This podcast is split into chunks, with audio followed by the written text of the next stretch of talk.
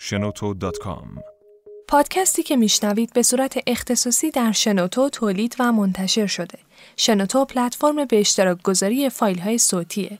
پس اگه به پادکست یا کتاب صوتی علاقه دارین، پیشنهاد می‌کنم حتما از اپلیکیشن یا وبسایت شنوتو استفاده کنید.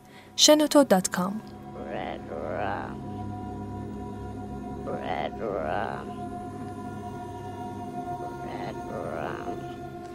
Red در این اپیزود مواردی چون سوء استفاده جنسی از کودکان، قتل و خشونت خانگی مورد بحث قرار می‌گیره که شنیدن اون ممکنه برای همه مناسب نباشه.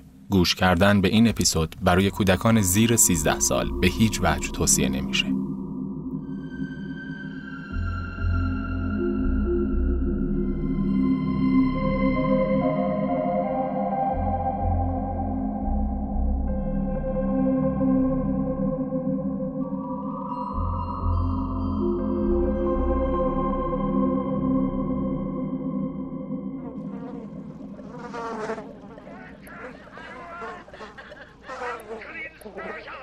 خونه شماره 213 در خیابان 25 شمالی در میلواکی بیشتر شبیه به یک موزه از اعضای بدن انسانه تا صحنه جرم. خونه فقط وسایل اولیه زندگی رو داره. یک آکواریوم پر از ماهی، گوشه آپارتمانه و بوی عجیبی که ترکیبی از بوی تعفن، بوی خون و یک نوع بوی شیمیایی توی خونه حس میشه. توی تلویزیون فیلم جنگیر داره پخش میشه. روی دیوار اتاق خواب چند پستر از مردهای برهنه نصب شده و توی کشوی یک میز 74 تا عکس از اجساد قطعه قطعه شده در حالات مختلف وجود داره. گالون های بزرگ آبی رنگ در خانه وجود دارن که داخل اونها بدن سه انسان در حال تجزیه شدن داخل اسیده. پلیس توی یخچال یک سر انسان که تقریبا تازه است رو پیدا می‌کنه. در طبقه پایین یخچال قسمتهایی از پوست و گوشت دست و پای انسان، یک قلب و چند آلت تناسلی توی یک کیسه پلاستیکی پر از یخ نگهداری میشه و روی سینی کف یخچال پر از خونه. توی کابینت هفت جمجمه وجود داره که پوست و گوشت اونها از اسکلت جدا شده و بعضی از اونها رنگ شدن. این خونه که شبیه به سکانسی از یک فیلم ترسناک و تخیلی به نظر میاد متعلق به جفری دامر آدمخوار میلواکیه.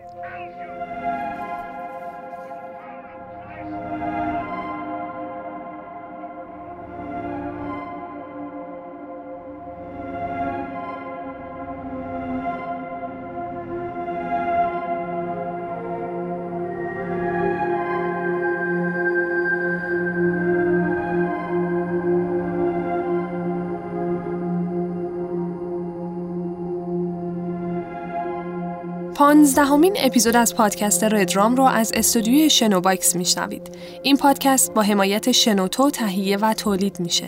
پادکستی درباره مخوفترین قاتلان سریالی تاریخ. سلام من شقایق هستم و به همراه الیاس توی هر شماره از این پادکست شما رو با جزئیات زندگی و جنایت های معروف ترین قاتلان سریالی آشنا می کنیم و در کنارش هم به سابقه بیماری های روانی این قاتلان می پردازیم. توی این اپیزود قراره با هم پرونده جفری دامه رو بررسی کنیم.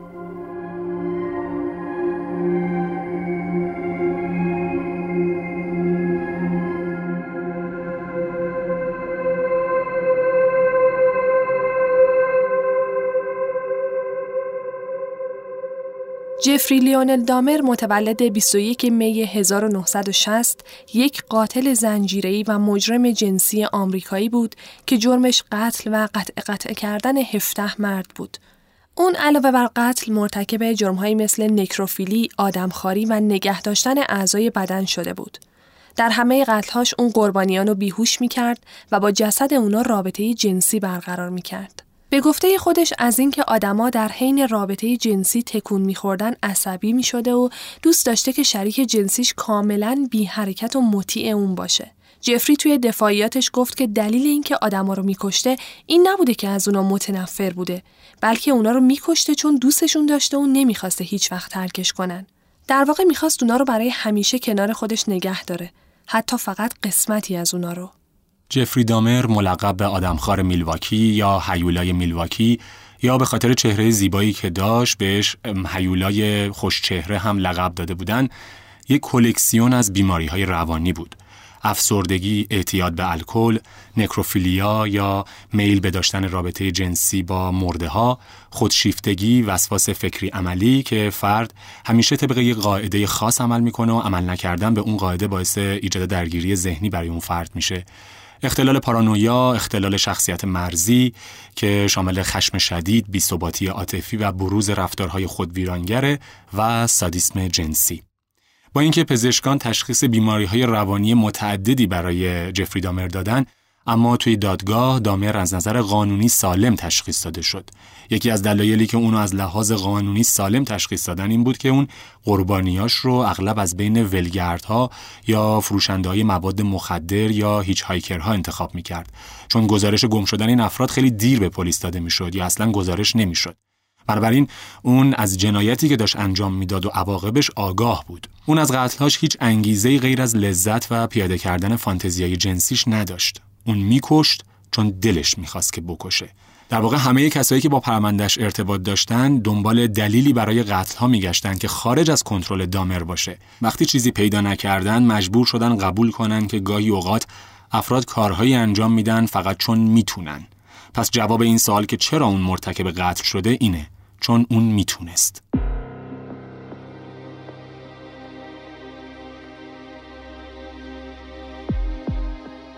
جفری دامر در کودکی پدر مادری تحصیل کرده و دوست داشتنی داشت. خانوادش از بیرون یه خانواده شاد و طبیعی بود ولی مادرش بیماری افسردگی داشت و همیشه های ضد افسردگی و خواباور مصرف می‌کرد. مادرش بعد از به دنیا اومدن جفری افسردگی بعد از زایمان گرفته بود و به قول خودش هیچ وقت ازش رهایی پیدا نکرد. مادر جفری هیچ وقت به روانپزشک مراجعه نکرد چون به این کار اعتقادی نداشت.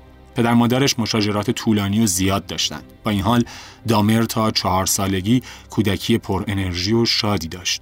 بعد از عمل جراحی فتخ که یک هم قبل از تولد چهار سالگیش بود به طور قابل توجهی یهو آروم و منزوی میشه این جراحی روی خلق و خوی اون تاثیر زیادی داشت ولی کسی هیچ وقت نفهمید دقیقا چرا بعضی از روانشناسا احتمال میدن که در اون دوره ترس ناشی از عمل جراحی نقل مکانهای متعدد خانواده در مدت کوتاه که باعث می‌شد اون دائما دوستای خودش رو از دست بده و تولد برادر کوچیکترش در منزوی شدنش تاثیر داشته. از اون به بعد و توی مدرسه ابتدایی همه اون رو یه فرد ساکت و ترسو میشناختن.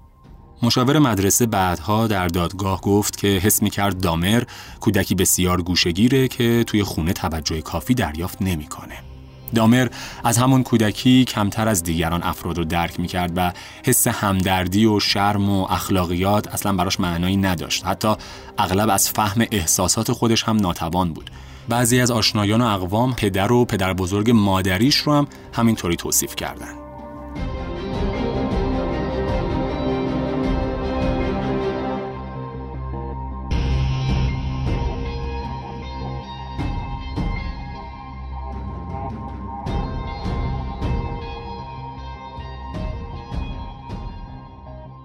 دامر اولین پسر خانواده بود و یه برادر داشت و پدرش محقق شیمی بود. وقتی دامر به کلاس اول رفت، پدرش به خاطر تحصیلات دانشگاهیش بیشتر اوقات از خونه دور بود. وقتی هم که توی خونه بود، بیشتر توجهش برای همسرش بود که افسردگی داشت و زمان زیادی رو توی رخت خواب میگذروند. البته یه بار هم مادرش اقدام به خودکشی کرده بود. در نتیجه هیچ کدوم از والدین زمان زیادی رو برای پسرشون اختصاص نمی‌دادند. جفری در اظهاراتش پس از دستگیری گفت از سنین پایین احساس می کرد از استحکام خانواده مطمئن نیست و هر لحظه احتمال فروپاشی خانواده رو می‌داد و این حس به دلیل تنش شدید و مشاجره های متعدد بین والدینش در سالهای اولیه زندگی اون بود. در اکتبر 1966 وقتی که برادر جفری به دنیا اومد، کل خانواده به اوهایو نقل مکان کردند. پدر مادرش به جفری اجازه دادن که نام برادر جدیدش رو انتخاب بکنه. اون نام دیوید رو انتخاب کرد. در همون سالا پدرش مدرک خودش رو از دانشگاه گرفت و به عنوان یک شیمیدان در اوهایو شروع به کار کرد. از دوران کودکی دامر به حیوانات مرده علاقه نشون می‌داد و علاقش به حیوانات مرده زمانی شروع شد که در چهار سالگی پدرش شدید که حیوانات مرده و استخونهای اونها رو نگه میداره. به گفته پدرش دامر از صدای استخونا به طرز عجیبی هیجان زده می شده و با استخونهای حیوانات مشغول بازی بوده همیشه. اون گاهی اوقات زیر یا اطراف خونه رو برای پیدا کردن استخونای بیشتر میگشته یا حیوونا رو میکشته تا بتونه اونا رو تشریح کنه و محل قرارگیری استخوناشون رو در بدن اونا پیدا کنه. یک بار پدرش گفت که چند بار از دیدن کارهایی که دامر با بدن حیوانات می‌کرده متعجب شده بوده چون به نظرش اومده که اون توی همون سن کم در حال انجام کارهای جنسی روی بدن اون حیواناته. پدرش اون موقع این موضوع رو جدی نگرفت. در سال 1968 خانواده به شهر دیگه ای از اوهایو نقل مکان کردند. اونجا جفری شروع به جمعآوری حشرات بزرگ مثل سنجاقک و پروانه و اسکلت حیوانات کوچیک مثل سنجاب کرد. بعدش بعضی از این بقایا رو توی شیشه های پر از فرمالدهید نگهداری و در یک کلبه انبار می‌کرد. دو سال بعد یک شب که شام مرغ داشتن دامر از پدرش لیونل پرسید که اگه استخون مرغ رو توی مایع سفید کننده بذارم چی میشه؟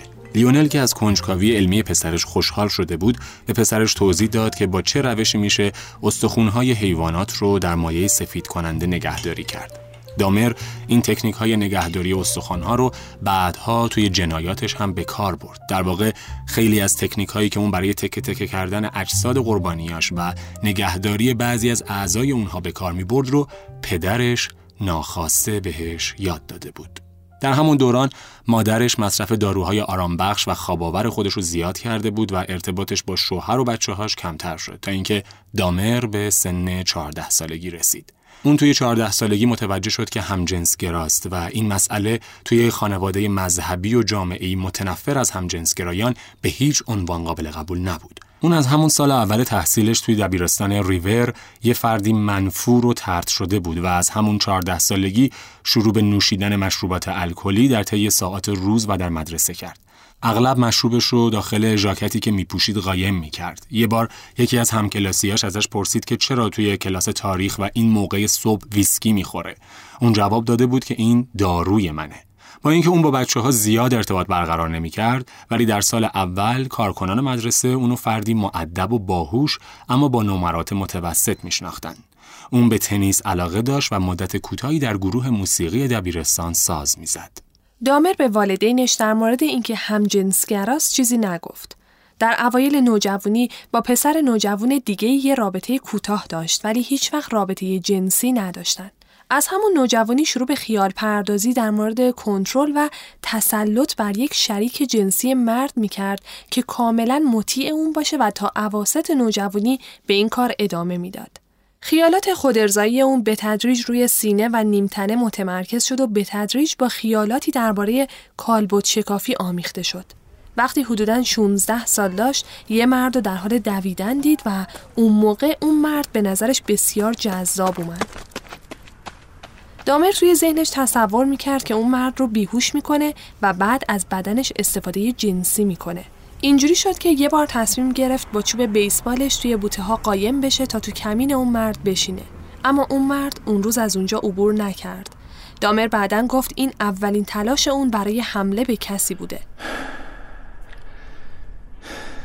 علیرغم اینکه دامر بین همسن و ساله خودش توی دبیرستان به عنوان یه فرد تنها و عجیب و غریب شناخته می‌شد ولی به دلغکی کلاس تبدیل شد و شوخیای اون شبیه سازی حملات سر یا فلج مغزی توی مدرسه و فروشگاه های محلی بود.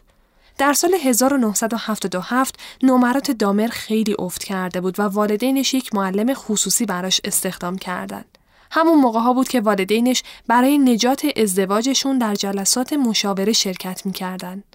وقتی در سپتامبر 1977 پدر دامر متوجه شد که جویس یعنی مادر دامر درگیر یک رابطه کوتاه شده هر دو تصمیم به طلاق گرفتن و به پسرشون گفتن که مایلن این کار رو دوستانه انجام بدن. لیونل در اوایل سال 1978 خونه رو ترک کرد و به طور موقت در یک موتل ساکن شد. در ماه می 1978 دامر از دبیرستان فارغ تحصیل شد. چند هفته قبل از فارغ تحصیلی یکی از معلماش دامر رو دید که در نزدیکی پارکینگ مدرسه نشسته بود و چند قوطی آبجو می نوشید. وقتی معلم تهدید کرد که این موضوع رو گزارش می‌کنه، دامر به اون اطلاع داد که مشکلات زیادی توی خونه داره و مشاور مدرسه از اونا آگاهه. همون روزا بود که مادر دامر و دیوید برادرش از اون خونه نقل مکان کردن تا با اقوامشون در ویسکانسین زندگی کنن. دامر به تازگی 18 ساله شده بود و توی خونه تنها موند. بعد از طلاق والدین دامر در 24 جولای 1978 هزانت پسر کوچکتر یعنی دیوید به جویس واگذار شد. اولین قتل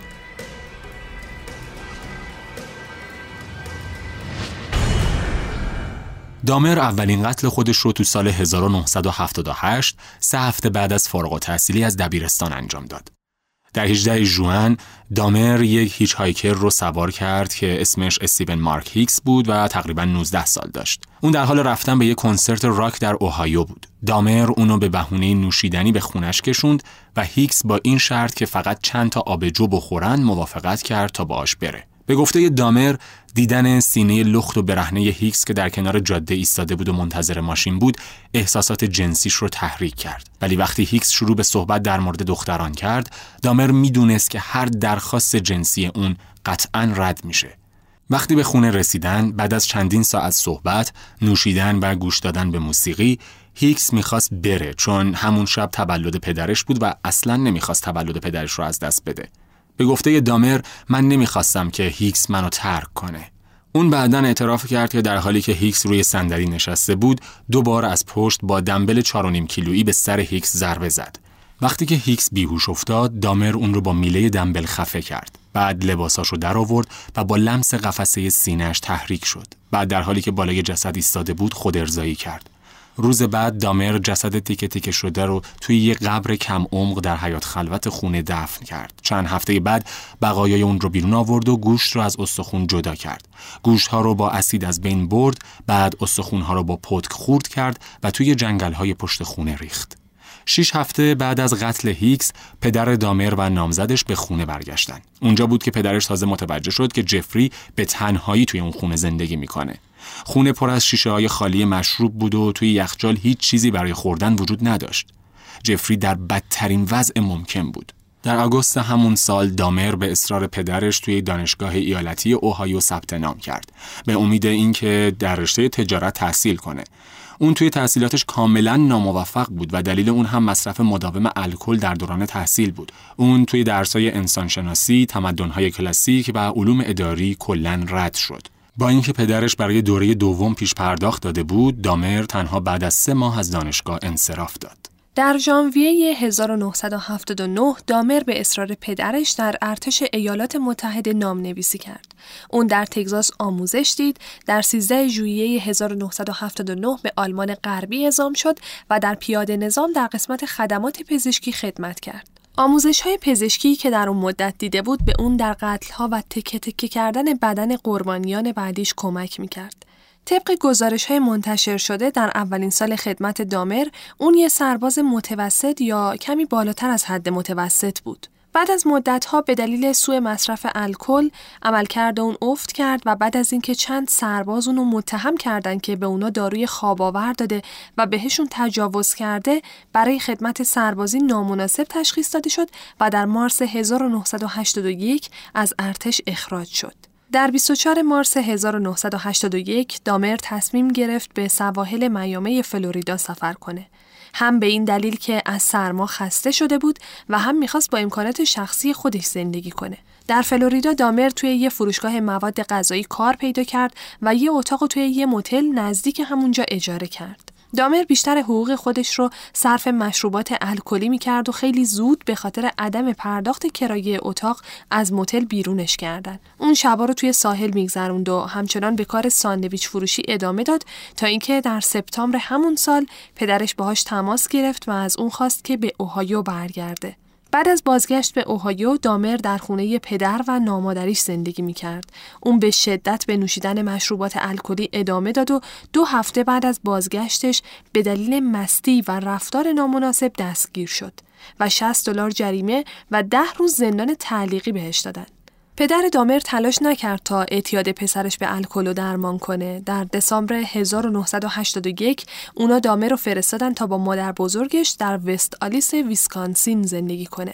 مادر بزرگ دامر تنها عضوی از خانواده بود که دامر نسبت به اون محبت نشون می‌داد. اونا امیدوار بودن که تأثیری که مادر بزرگش روی اون داره به علاوه تغییر محیط زندگی باعث بشه که اون نوشیدن الکل رو ترک کنه، یه شغل پیدا بکنه و مسئولانه زندگی کنه. اولش سبک زندگی دامر با مادر بزرگش هماهنگ بود. اون مادر بزرگش تا کلیسا همراهی می‌کرد با کمال میل کارهای خونه رو انجام می‌داد به شدت دنبال کار میگشت و به اکثر قوانین خونه پایبند بود اگرچه همچنان به نوشیدن الکل و سیگار کشیدنم ادامه می‌داد زندگی اون با مادر بزرگش نتایج مثبتی داشت و در اوایل سال 1982 دامر در مرکز پلاسمای خون میلواکی استخدام شد و وظیفش این بودش که از مراجعان نمونه خون بگیره. اون مجموعاً ده ماه این شغل رو داشت ولی از اونجا هم اخراج شد. دامر بیشتر از دو سال بیکار موند و در طی اون با پولی که مادر بزرگش به اون می‌داد زندگی می‌کرد. اما مدت کوتاهی قبل از اخراج دامر به دلیل نشون دادن اندام تناسلی خودش در ملع عام دستگیر شد. در هفته آگوست 1982 در پارک نمایشگاه ایالتی ویسکانسین که در اون 25 نفر از جمله زنان و کودکان حضور داشتن مردم اونو دیدن که در حال نشون دادن آلت تناسلی خودشه. برای این حادثه اون محکوم به پرداخت 50 دلار جریمه به علاوه هزینه های دادگاه شد. در ژانویه 1985 دامر توی یک کارخونه شکلات سازی استخدام شد. اون 6 شب در هفته از ساعت 11 شب تا 7 صبح در اونجا کار می‌کرد و شنبه ها عصر تعطیل بود. مدت کوتاهی بعد از اینکه دامر این شغل رو پیدا کرد، یه اتفاقی رخ داد. یه مرد در حالی که در کتابخونه عمومی وست آلیس مشغول مطالعه بود، بهش یه پیشنهاد داد. مرد غریبه یادداشتی به سمت دامر پرتاب کرد که توش پیشنهاد سکس دهانی نوشته شده بود. اگرچه دامر به این پیشنهاد پاسخ نداد ولی این اتفاق تخیلات جنسی و میل به کنترل و تسلطی رو که در نوجوانی داشت دوباره در ذهن اون برانگیخت و اون شروع به رفت آمد به بارها، حمامها و پاتوقهای همجنسگرایان در میلواکی کرد. در بارها اونقدر رفتار زننده و فانتزی های جنسی عجیب داشت که همه ازش میترسیدن. یه پسری که یک بار توی یک کلاب باش حرف زده بود می‌گفت اون بعد از خوردن الکل تبدیل به یک هیولا شده بود و رفتارش واقعا عوض شد. یه بار هم یه مانکن مرد رو از یک فروشگاه دزدید و برای مدت کوتاهی از اون برای تحریک جنسی استفاده می‌کرد تا اینکه مادر بزرگش اون رو در کمدش پیدا کرد و ازش خواست که اونو دور بندازه. در اواخر سال 1985 دامر شروع به رفت آمد منظم به حمام های همجنسگرایان کرد. این حمام ها برای همجنسگرایان بود و در اونها امکان رابطه جنسی وجود داشت و خدمات جنسی هم ارائه می شد. دامر توی اعترافاتش اونجا رو مکانی آرامش بخش توصیف کرد. اون بعد از دستگیری گفت اون موقع خودم رو آموزش دادم که آدمها رو به جای انسان به عنوان یک شی و وسیله برای لذت نگاه کنم.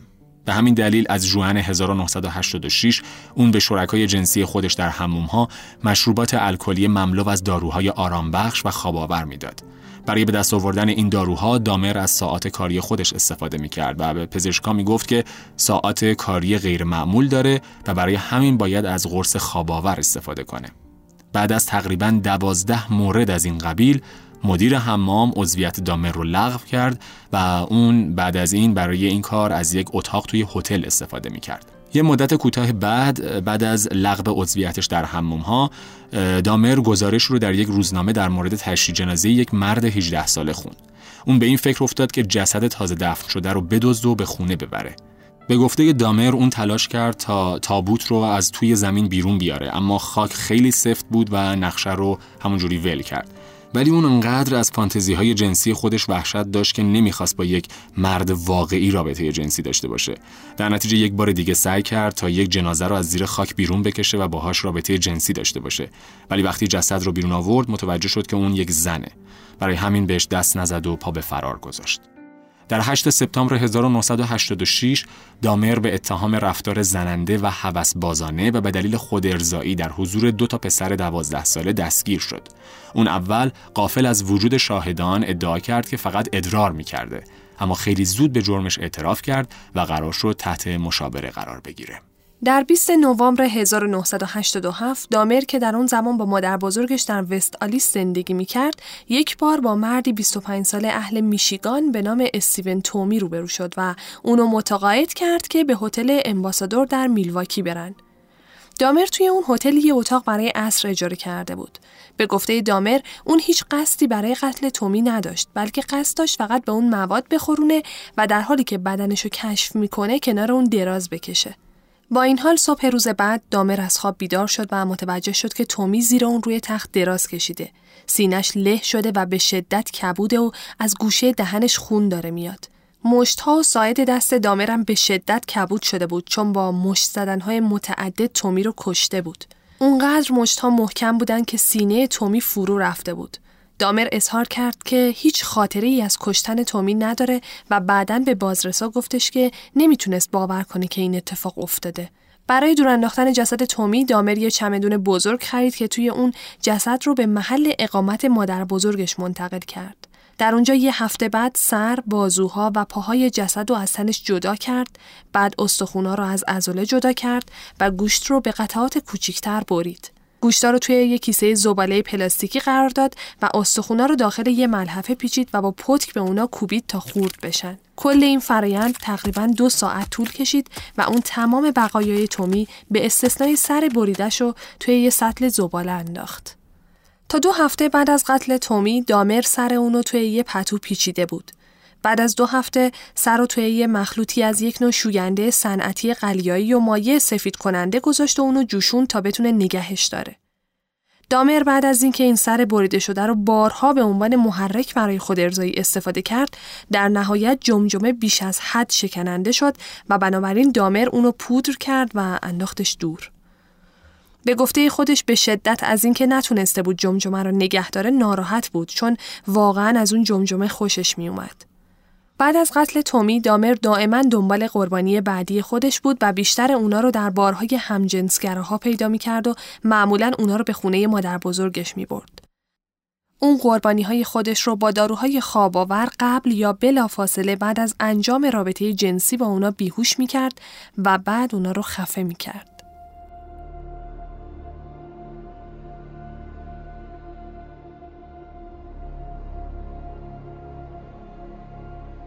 دو ماه بعد از قتل تومی دامر با یک پسر 14 ساله بومی آمریکایی به اسم جیمز داکستاتور روبرو شد که البته کارگر جنسی بود. دامر با پیشنهاد 50 دلاری برای گرفتن عکس‌های برهنه اونو به خونش کشوند. اونها با هم رابطه جنسی داشتن و بعد از اون دامر بهش آرام بخش داد و اون رو در کف زیر زمین خفه کرد. دامر جسد رو به مدت یک هفته توی زیر زمین رها کرد و بعد اونو به همون روشی که با تومی انجام داده بود تکه تکه کرد. اون تمام بقایای داکساتور رو به استثنای جمجمش داخل سطل زباله گذاشت. اون جمجمه قربانی خودش رو با سفید کننده جوشوند و بعد از مدتی که استخون خیلی شکننده شده بود پودرش کرد و دور انداخت. در 24 مارس 1988 دامر با یک مرد بایسکشوال یا دو جنسگرای 22 ساله به اسم ریچارد گوئررو در خارج از یک بار به نام فنیکس ملاقات کرد. دامر گوررو رو به خونه مادر بزرگش کشون و برای یک شب بهش پیشنهاد 50 دلار پول داد. بعد اونو با قرص های خواباور بیهوش کرد و اونو با یک بند چرمی خفه کرد. دامر بعدش با جسد اون سکس دهانی انجام داد. اون 48 ساعت جسد رو نگه داشت و بارها با جسد رابطه جنسی برقرار کرد. بعدش هم مطابق معمول تکه تکه کرد و دوباره بقایای اون رو در داخل سطل زباله انداخت و جمجمه رو چند ماه نگه داشت و بعدش هم پودر کرد. در 23 آوریل دامر مرد جوون دیگه ای رو به خونه کشون با این حال بعد از دادن قهوه به قربانی هم اون و هم قربانی صدای مادر بزرگ دامر رو شنیدن که پرسید جفری اومدی خونه؟ دامر طوری جواب داد که مادر بزرگش فکر کنه اون تنهاست ولی مادر بزرگش اومد و دید که اون تنها نیست. به همین دلیل دامر تصمیم گرفت که این قربانی رو نکشه در عوض منتظرمون تا بیهوش بشه و بعد اون رو به بیمارستان عمومی برد. در سپتامبر 1988 مادر بزرگ دامر ازش خواست که از خونه اون بره چون از نوشیدن مشروب عادتش به آوردن مردای جوون به خونش و بوی بدی که گهگاهی از زیر زمین و از گاراژ بیرون میومد خسته شده بود. دامر یه آپارتمان یه خوابه در خیابان 24 شمالی 808 پیدا کرد و در 25 سپتامبر به محل اقامت جدید خودش نقل مکان کرد. دو روز بعد به دلیل اینکه یک پسر 13 ساله رو به بهانه گرفتن عکس‌های برهنه به خونش کشونده بود و بهش داروی آرام بخش داده بود و اونو لمس جنسی کرده بود دستگیر شد. پدر دامر وکیلی به نام جرالد بویل برای دفاع از پسرش استخدام کرد. به درخواست بویل دامر قبل از جلسات دادگاه تحت یک سری ارزیابی های روانی قرار گرفت. این ارزیابی ها نشون داد که دامر دارای احساسات عمیق انزوا و حس بیگانگیه. ارزیابی دوم دو ماه بعد نشون داد که دامر دارای رفتار تکانشی به دیگران بدبینه و به دلیل عدم موفقیت‌هاش در زندگی ناامید و وحشت زده است. همچنین در سال 1987 تشخیص داده شد که دامر از اختلال شخصیت اسکیزوید یه نوع اختلال پایدار و مزمن که با انزوای اجتماعی دوری از اجتماعات و بیتفاوتی نسبت به افراد و محیط زندگی خودش رو نشون میده رنج می‌بره و نمی‌تونه توی دادگاه حاضر بشه. در سی ژانویه 1989 دامر متهم به تجاوز جنسی درجه دوم و فریب یک کودک برای اهداف غیر اخلاقی گناهکار شناخته شد. صدور حکم برای تجاوز تا ماه می به حالت تعلیق در اومد. در 20 مارس دامر یک مرخصی ده روزه برای عید پاک از سر کار گرفت و در طی اون به خونه مادر بزرگش برگشت.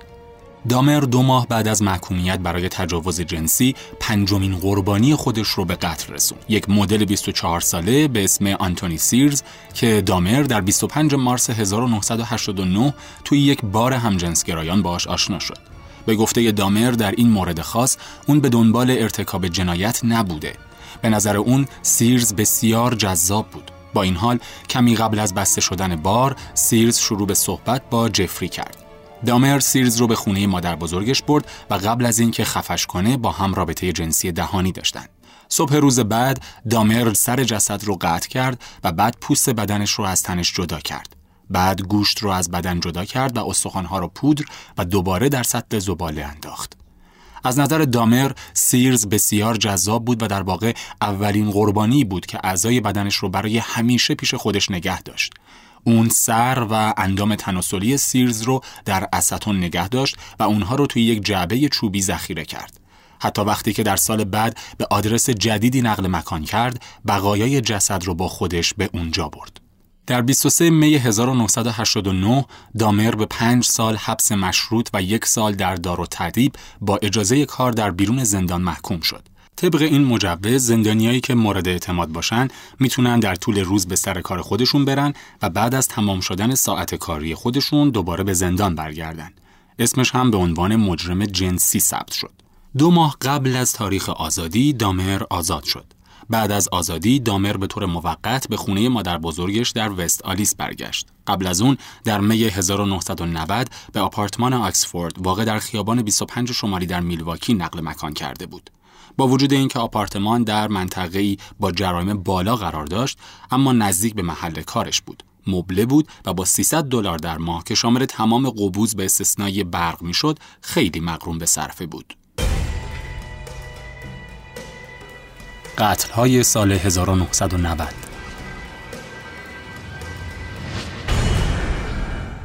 در 14 می 1990 دامر از خونه مادر بزرگش خارج شد و به خیابون 25 شمالی آپارتمان شماره 213 نقل مکان کرد و سر و اندام تناسلی مومیایی شده سیرز رو هم با خودش برد.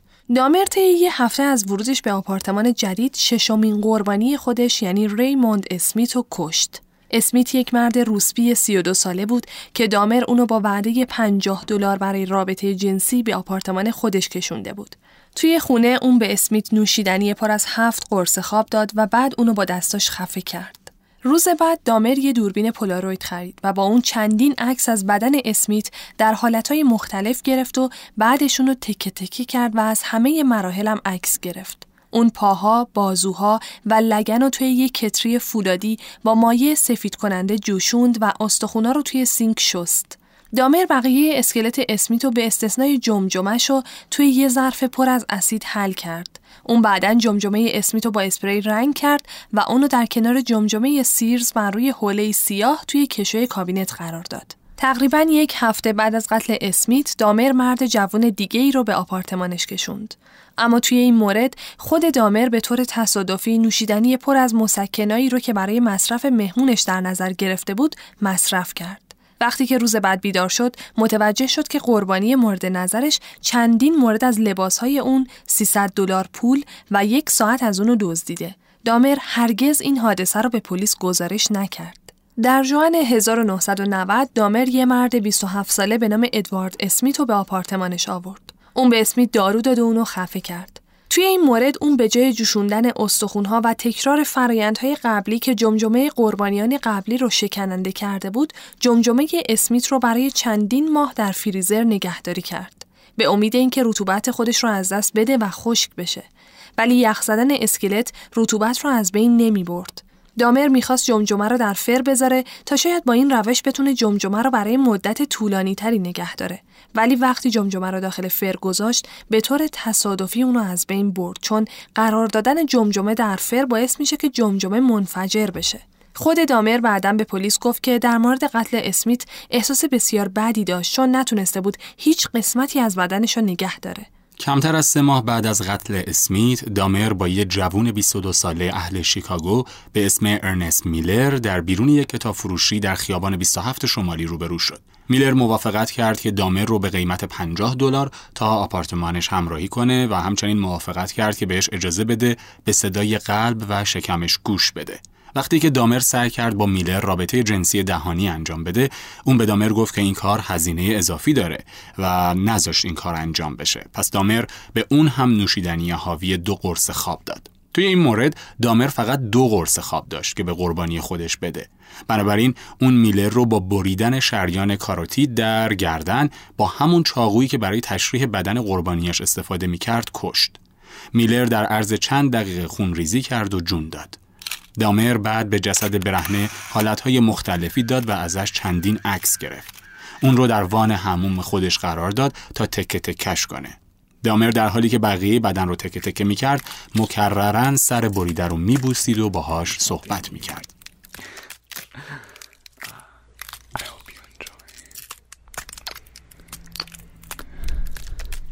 دامر قلب و قسمتهایی از گوشت میلر رو توی کیسه های پلاستیکی پیچید و برای مصرف بعدی توی یخچال قرار داد چون بیشتر اوقات اون بعضی از قسمت های بدن قربانیاش رو توی فریزر میذاشت و اونها رو میپخت و می‌خورد اون با استفاده از یه مایع سفید کننده گوشت و اندامهای باقی مونده رو به یک ماده ژل مانند تبدیل می‌کرد و اینجوری می‌تونست گوشت رو از روی اسکلت پاک کنه برای حفظ اسکلت دامر استخونها را به مدت 24 ساعت توی محلول سفید کننده سبک قرار داد و بعدش اجازه داد تا به مدت یک هفته روی یک پارچه خشک بشن. سر بریده شده رو اول توی یخچال قرار داد و بعد رنگش کرد و حتی بهش لعاب زد. سه هفته بعد از قتل میلر در 24 سپتامبر دامر با مردی 22 ساله به اسم دیوید توماس توی یک مرکز خرید مواجه شد و اون رو متقاعد کرد که برای نوشیدن چند نوشیدنی به آپارتمانش بره و در صورت تمایل اگه براش ژست بگیره تا ازش عکس بگیره بهش پول بیشتری بده.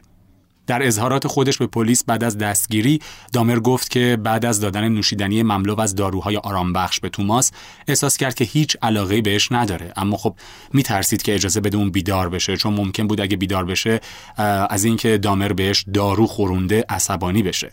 بنابراین اونو خفه کرد و جسد رو تکه تکه کرد و بدون اینکه هیچ عضوی از بدنش رو حفظ کنه اون رو دور انداخت. البته در فرایند تکه تکه کردن ازش عکس گرفت و این عکس ها رو نگه داشت که بعدا به شناسایی بعدی توماس خیلی کمک کرد. بعد از قتل توماس دامر تقریبا به مدت پنج ماه کسی رو نکشت اگرچه حداقل در پنج نوبت بین اکتبر 1990 و فوریه 1991 اون تلاش ناموفق برای اقوا کردن مردها و بردن اونها به آپارتمان خودش رو داشت. اون چندین بار در طول سال 1990 از احساس اضطراب و افسردگی به افسر آزادی مشروط خودش شکایت کرده بود و به تمایلات جنسی، شیوه زندگی منزوی و مشکلات مالی خودش و همچنین به داشتن افکار خودکشی اشاره کرد. قتل های سال 1991 در فوریه 1991 دامر یک جوان 17 ساله به نام کورتیس رو دید که توی یه ایستگاه اتوبوس وایساده بود. به گفته دامر اون کورتیس رو با پیشنهاد پول برای ژست گرفتن برای عکس های برهنه و رابطه جنسی به آپارتمانش برده بود.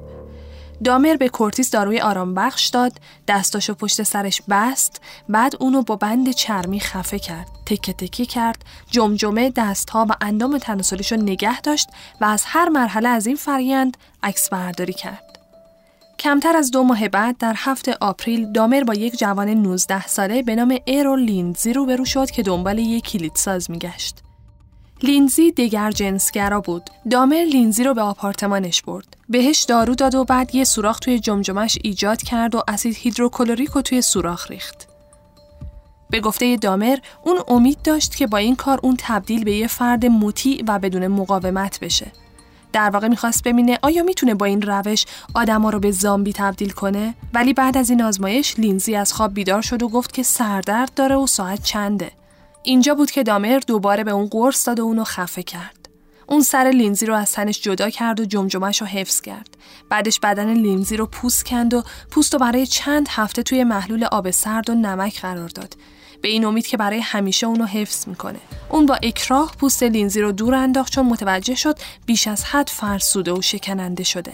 در سال 1991 ساکنین آپارتمان بارها به مدیر ساختمون از بوی بدی که از آپارتمان 213 متساعد می‌شد علاوه بر صدای سقوط اجسام و صدای اره برقی شکایت کرده بودند. مدیر ساختمون چند بار با دامر تماس گرفت ولی دامر گفت که فریزرش خراب شده و هرچی توش بوده فاسد شده و قول داده که به این موضوع رسیدگی کنه.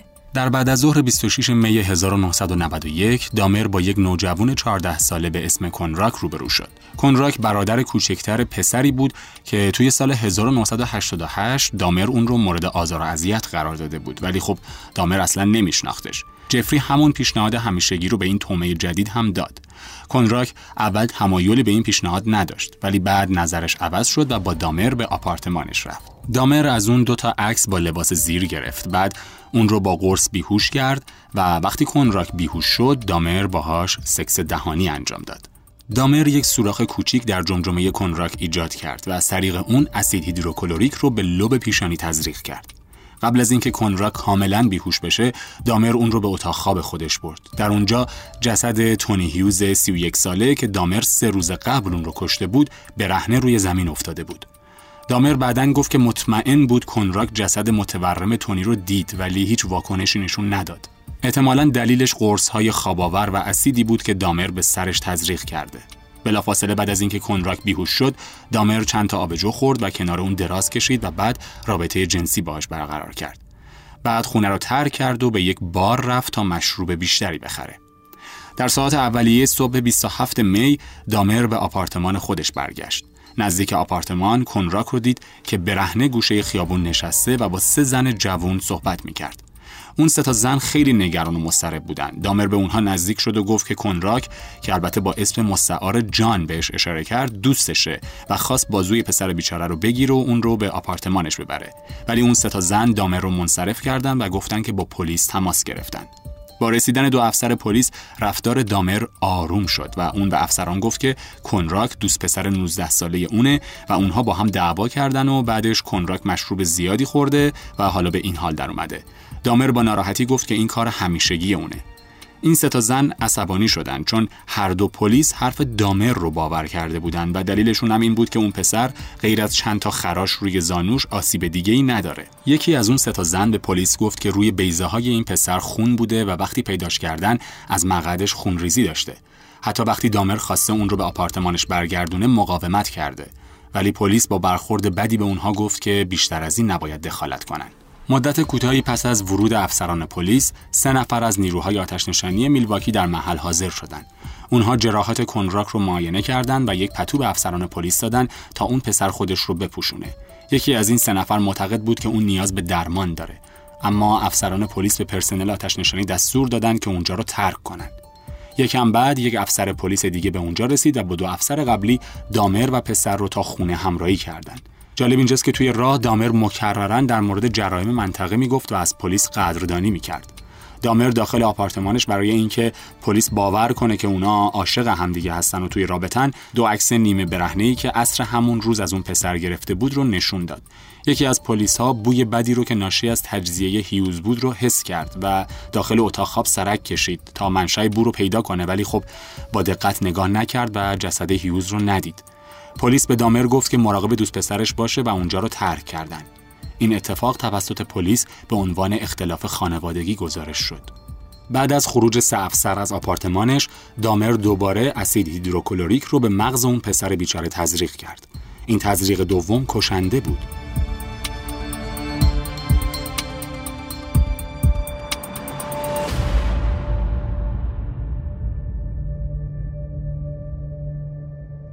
روز بعد 28 می دامر یک روز از کارش مرخصی گرفت تا خودش رو وقف تکه تکه کردن اجساد کنراک و تونی کنه. اون جمجمه هر دو قربانی رو نگه داشت. دامر به همین شیوه به قتلاش ادامه می‌داد تا اینکه در 22 جولای 1991 به سه مرد نزدیک شد و به اونا پیشنهاد داد 100 دلار بهشون میده اگه با اون به خونش برن و دامر از اونا عکس‌های برهنه بگیره و آبجو بنوشن و چند ساعتی رو با هم بگذرونن. یکی از این سه نفر تریسی 32 ساله موافقت کرد که با اون به آپارتمانش بره. تریسی بعد از ورود به آپارتمان دامر متوجه بوی بد و چندین قوطی اسید هیدروکلوریک روی زمین شد که دامر ادعا کرد از اون برای تمیز کردن خونه استفاده می‌کنه.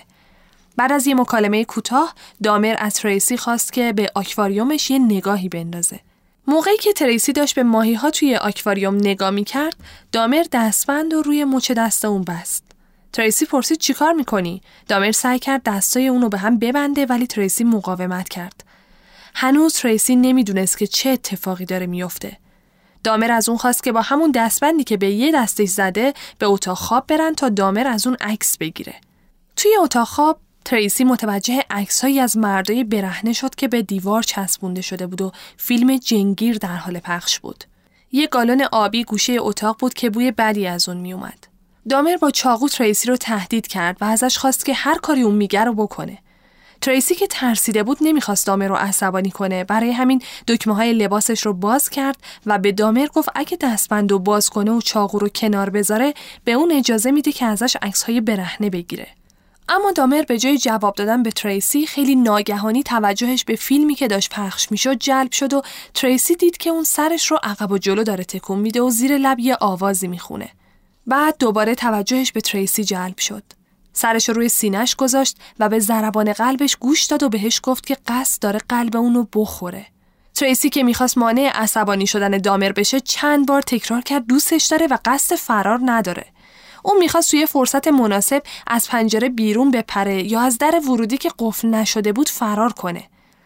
تریسی از دامر پرسید که می‌تونه از دستشویی استفاده کنه و بعد از دامر خواست که در اتاق نشیمن بشینن و آبجو بخورن چون فقط اتاق نشیمن تهویه هوا داشت.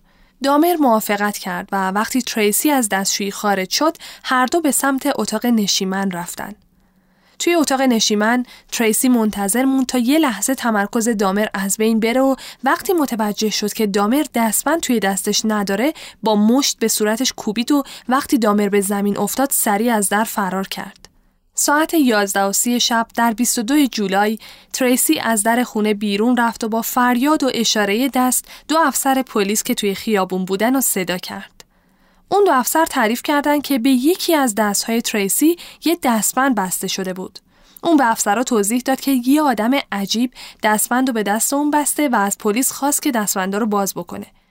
ولی کلیدای افسرا با دستبند مطابقت نداشت. پلیس با تریسی به سمت خونه ای که اون می‌گفت راه افتادن تا کلید رو از دامر بگیرن و ببینن که چه اتفاقی افتاده. وقتی افسران و ادواردز به آپارتمان شماره 213 رسیدن، یکی از افسران پرسید که آیا شما به دست این مرد دستبند زدید؟ دامر خیلی ساده جواب داد بله، ولی هیچ توضیحی نداد که چرا این کارو کرده. بعد هر سه نفر رو به داخل دعوت کرد. ادواردز به افسران گفت که دامر یه چاقو هم داشته و توی اتاق خواب با اون چاقو رو تهدید کرده. دامر هیچ اظهار نظری در مورد این ادعای ادواردز نکرد و به یکی از افسران گفت که کلید دستبند تو کمد کنار تخته و رفت که کلیدو بیاره. افسر پلیس هم به دنبالش رفت ولی دامر سعی کرد از وارد شدن اون به اتاق خواب جلوگیری کنه. اصرار داشت که خودش الان کلیدو میاره. در همین لحظه افسر دوم بهش گفت که کنار بیسته. توی اتاق خواب پلیس یک چاقوی بزرگ زیر تخت پیدا کرد. یک کشو باز بود و داخل اون تعداد زیادی عکس پولاروید از مراحل مختلف تکه تکه شدن بدن انسان بود. پلیس متوجه شد که خونه‌ای که توی عکس‌ها هست همون خونه‌ای بود که اونا الان داخلش بودن. افسر پلیس عکس‌ها رو به همکارش نشون داد و گفت اینا واقعی هستن. وقتی دامر دید که پلیس عکس‌ها رو پیدا کرده با پلیسا درگیر شد ولی ماموران به سرعت دستای دامر رو به پشت بردن و بهش دستبند زدن و بلافاصله درخواست نیروی کمکی کردند. بعد یکی از افسران یخچال رو باز کرد و اونجا یک سر تازه بریده شده که متعلق به یک مرد سیاپوس بود رو در قفسه پایینی دید. دامر که روی زمین بود سرش رو به سمت افسران چرخوند و این کلمات رو فریاد می‌زد. برای کاری که انجام دادم باید بمیرم. در جستجوی دقیقتر آپارتمان که توسط اداره تحقیقات جنایی پلیس میلواکی انجام شد مجموعاً چهار سر بریده توی آشپزخونه کشف شد. در مجموع هفت جمجمه بعضیا رنگ شده بعضیها سفید در اتاق خواب دامر و داخل کمد پیدا شد روی سینی پایین یخچال خون ریخته شده بود و دو قلب انسان و بخشی از ماهیچه بازوی هر کدوم در داخل کیسای پلاستیکی روی قفسه ها پیچیده شده بودند. در فریزر دامر محققان یک نیمتنه کامل به علاوه کیسه پر از اعضای بدن انسان و گوشت کشف کردند که دور اون یخ گذاشته شده بود. در جای دیگه در آپارتمان 213 محققان دو اسکلت کامل، یک جفت دست بریده، دو آلت تناسلی بریده و یک پوست سر مومیایی شده و سه نیم تنه دیگه که در محلول اسید داخل یک گالون تجزیه شده بودن رو کشف کردند. در مجموع 74 عکس پولاروید که جزئیات تکه تکه شدن قربانیان دامر رو نشون می‌داد پیدا شد. در ساعت اولیه 23 جولای 1991 دامر در مورد قتلهایی که مرتکب شده بود و شواهد پیدا شده در آپارتمانش مورد بازجویی قرار گرفت. در طی دو هفته کارگاهان مصاحبه های متعددی رو با دامر انجام دادند که در مجموع بیش از 60 ساعت طول کشید. دامر از حق خودش برای حضور وکیل در طول بازجویی‌هاش چشم پوشی کرد و گفت که می‌خواد همه چیز رو اعتراف کنه. گفت من بودم که این کارای وحشتناک رو انجام دادم و باید هر کاری رو تا تهش انجام بدم. اون اعتراف کرد از سال 1987 16 مرد جوان رو در ویسکانسین به قتل رسونده و یک قربانی دیگه به نام استیون هیکس رو در سال 1978 در اوهایو کشته. اکثر قربانیای دامر قبل از قتل بیهوش شده بودند. بعضی از اونا در نتیجه تزریق اسید یا آب جوش به مغزشون از بین رفته بودند. دامر از اونجایی که هیچ خاطره ای از قتل دوم خودش یعنی استیون تومی نداشت مطمئن نبود که موقع ضرب و شتم اون بیهوش بوده یا نه. ولی گفت که احتمالا می‌خواسته قلب اونو از سینش بیرون بیاره ولی موفق نشده. تقریبا در تمام قتلهایی که دامر بعد از نقل مکان به این آپارتمان انجام داد بعد از قتل مراسمی انجام می‌داد و بدن قربانی ها رو قبل از تکه تکی کردن در موقعیت های خاصی قرار می‌داد و از اونا عکس می‌گرفت. طبق گفته خودش اون بارها با نگاه کردن به عکس ها خود ارزایی می کرده. دامر اعتراف کرد که بعضی از اعضای بدن چند تا از قربانیاشو خورده و وقتی توی وان هموم داشته اونا رو تکه تکه می کرده با اعضای داخلی بدن اونا اعمال جنسی انجام داده.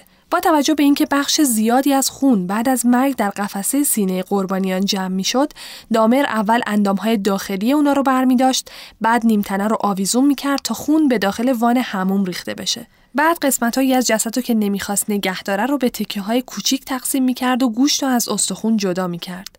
استخونایی که اون می‌خواست اونا رو از بین ببره با اسید پودر می‌شدن و استخونایی که می‌خواست نگه داره رو توی محلولای سفید کننده نگه میداشت. اون اعتراف کرد که قلب، جگر، عضله دو سر و بخشهایی از رانهای چندین قربانی رو که در سالهای گذشته کشته بود خورده و قبل از مصرف اونا رو با چاشنی های مختلف تمدار می‌کرده.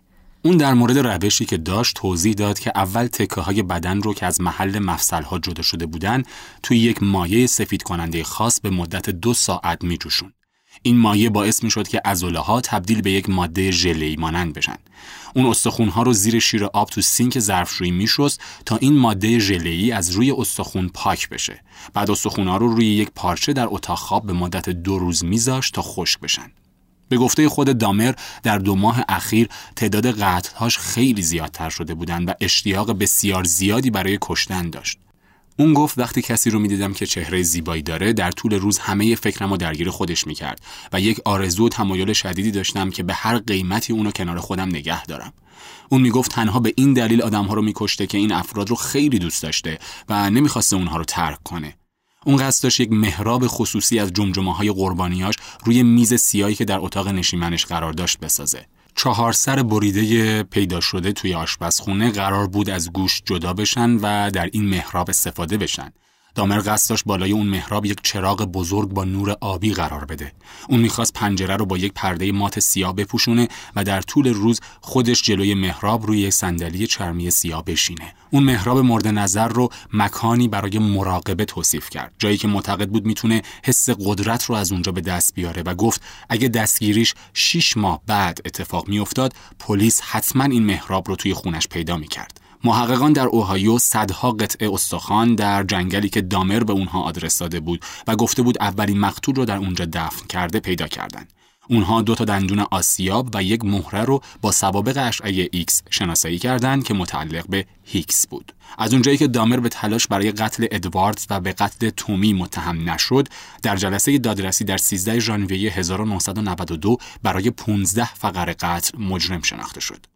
دامر با اینکه چشمان ضعیفی داشت ولی در دادگاه هیچ وقت عینک نزد چون حضور تعداد زیادی آدم بهش استرس می‌داد و اون نمی‌خواست آدمها رو ببینه. دامر در اولین سال حبس خودش در سلول انفرادی بود چون مقامات زندان نگران بودند که در صورت ارتباط دامر با سایر زندانیا امنیت جانی اون به خطر بیفته. با رضایت دامر بعد از یک سال حبس انفرادی اون رو به واحدی با امنیت کمتر منتقل کردند و بهش دو ساعت کار روزانه برای تمیز کردن دستشویی دادند. دامر مدت کوتاهی بعد از تکمیل اعترافات طولانی خودش در سال 1991 درخواست کرد که یک نسخه از کتاب مقدس بهش داده بشه. این درخواست برآورده شد و دامر به تدریج خودش رو وقف مسیحیت کرد و در ماه می 1994 دامر در زندان غسل تعمید داده شد. بعد از غسل تعمید یک کشیش به صورت هفتگی به دیدن دامر می‌رفت. دامر بیشتر در مورد مرگ صحبت می‌کرد و می‌پرسید که آیا اون با ادامه زندگی دوباره مرتکب گناه میشه؟ در سوم جولای 1994 یکی از زندانیا وقتی که دامر بعد از پایان مراسم هفتگی کلیسا در کلیسای کوچیک زندان نشسته بود تلاش کرد گلوی دامر رو با تیغی که در یک مسواک جاسازی شده بود ببره. دامر توی این حادثه دچار های سطحی شد ولی آسیب جدی ندید. پدر، مادر و نامادری اون به طور منظم به دیدارش می‌رفتن. مادر دامر می‌گفت که در تماسهای تلفنی هفتگیش هر وقت که درباره سلامت جسمانی پسرش ابراز نگرانی می‌کرد دامر پاسخ می‌داد مهم نیست مامان برای من مهم نیست که اتفاقی بیفته.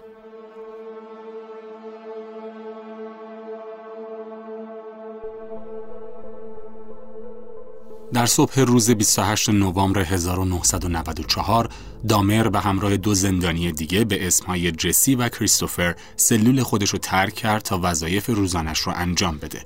اونا به هموم باشگاه زندان رفتند و به مدت تقریبا 20 دقیقه بدون نظارت بودند. حدود ساعت 8 و 10 دقیقه صبح جسد نیمه جان جفری دامر کف هموم باشگاه پیدا شد در حالی که سرش به شدت زخمی شده بود. سر اون بارها به دیوار کوبیده شده بود. دامر هنوز زنده بود و سریعا به بیمارستان منتقل شد اما یه ساعت بعد اعلام شد که اون مرده. یکی از اون دو زندانی به اسم جسی هم مورد ضرب و شتم قرار گرفته بود و دو روز بعد بر اثر جراحت اون هم درگذشت.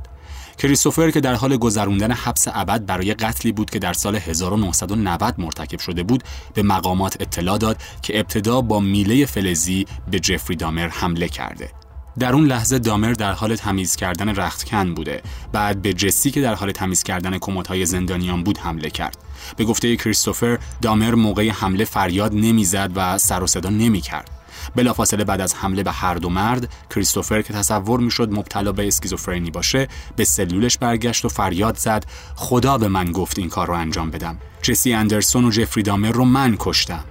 در سپتامبر 1995 جسد دامر طبق وصیتش بدون هیچ مراسمی سوزونده شد و خاکستر اون بین والدینش تقسیم شد. آپارتمان آکسفورد در خیابون 25 شمالی جایی که دامر دوازده تن از قربانی های خودشو کشته بود در نوامبر 1992 تخریب شد و امروز اونجا فقط یه زمین خالیه.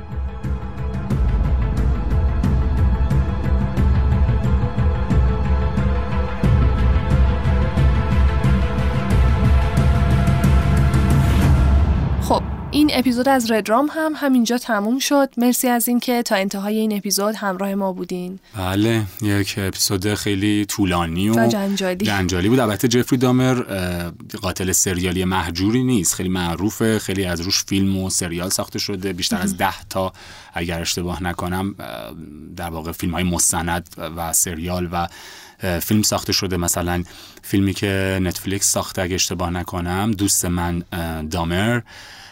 که سال 2017 منتشر شد این فیلم یا یک سری مینی سریالی که جدیدن یکی از کارگردان های مورد علاقه من رایان مورفی داره می‌سازه در رابطه با جفری دامر. آدم معروفیه قاتل سریالی معروفیه حتما آره اون بخش در واقع جنایاتش که واقعا واقعا ترسناک دلهره آور از نظر من البته و یه ذره ناراحت کننده است. شقایق بله. چند بار حالش بد شد وسط خوندن آره واقعا اجرای در واقع این قسمت خوبه که من اینجا خشونت آمیز داشت آره دقیقا خوبه که من اینجا حالا یه عذرخواهی هم بکنم بابت اینکه من خیلی سرمو خوردم و آره. در تمام طول اپیزود با صدای تو دماغی این اپیزود رو اجرا کردیم باید از همینجا بابت اینکه تا انتها همراه ما بودین دوباره ازتون تشکر بکنم با این عوضش عوضش داریم خیلی زود نسبت به قسمت قبلی قسمت آره جدید داریم منتشر می‌کنیم. دیگه تقصیر خودتونه.